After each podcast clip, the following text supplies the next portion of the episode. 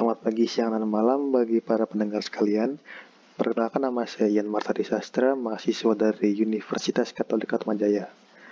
Selamat datang di podcast saya yang membahas tentang termodinamika.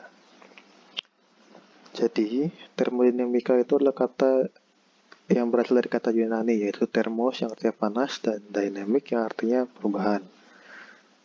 Di uh, digabungkan maka kita dapat artikan bahwa termodinamika itu adalah uh, panas yang berubah. Panas bisa kita artikan sebagai energi. Energi juga adalah sesuatu yang bisa menyebabkan perubahan. Oke.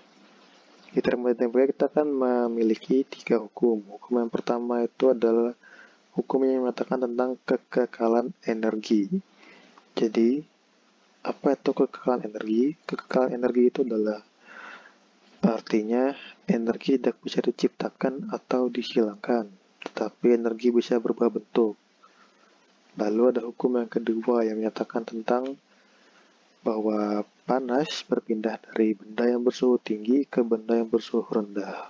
Contohnya apa? Contohnya dapat lihat dari uh, benda yang bersuhu yang ada di ruangan dimasukkan ke dalam kulkas ketika dipegang lagi setelah dibiarkan beberapa jam di dalam kulkas benda terasa dingin. Kenapa? Benda, bisa terasa dingin karena suhu dalam kulkas lebih rendah daripada suhu benda tersebut. Maka sesuai dengan hukum termodinamika kedua panas dari benda yang dimasukkan ke kulkas akan berpindah ke kulkas sehingga suhu dari benda tersebut turun. Begitu di termodinamika kita juga memiliki sistem, lingkungan, dan boundary. Oke, kita pakai perumpamaan kaleng soda supaya lebih gampang dimengerti. Kita punya kaleng soda. Bagian dalam kaleng soda kita tersebut dengan sistem, kaleng soda kita sebut dengan boundary. Maka segala sesuatu yang ada di luar kaleng tersebut kita sebut dengan lingkungan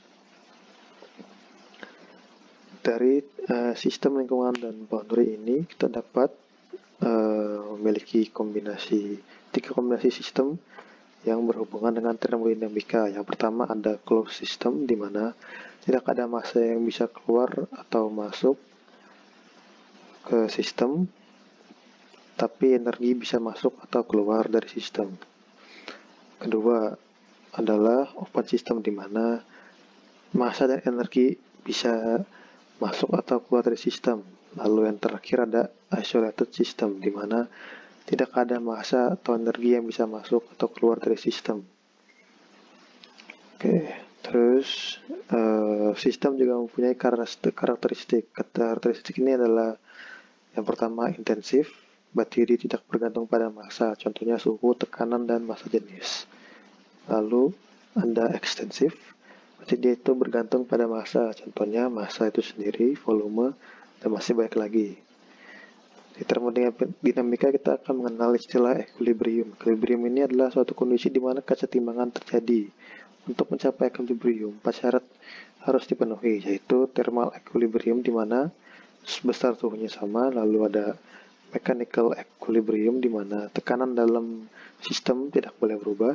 Setelah itu ada phase equilibrium atau equilibrium, uh, kesetimbangan fasa di mana massa dari masing-masing fasa sudah setimbang. Terakhir ada chemical equilibrium di mana komposisi kimia yang ada dalam sistem tidak berubah. Selain equilibrium juga terdapat quasi equilibrium memiliki kondisi hampir sama dengan kondisi equilibrium tapi tidak bisa dibilang equilibrium. Lalu ada hukum termodinamika yang uh, ke nol atau zero law.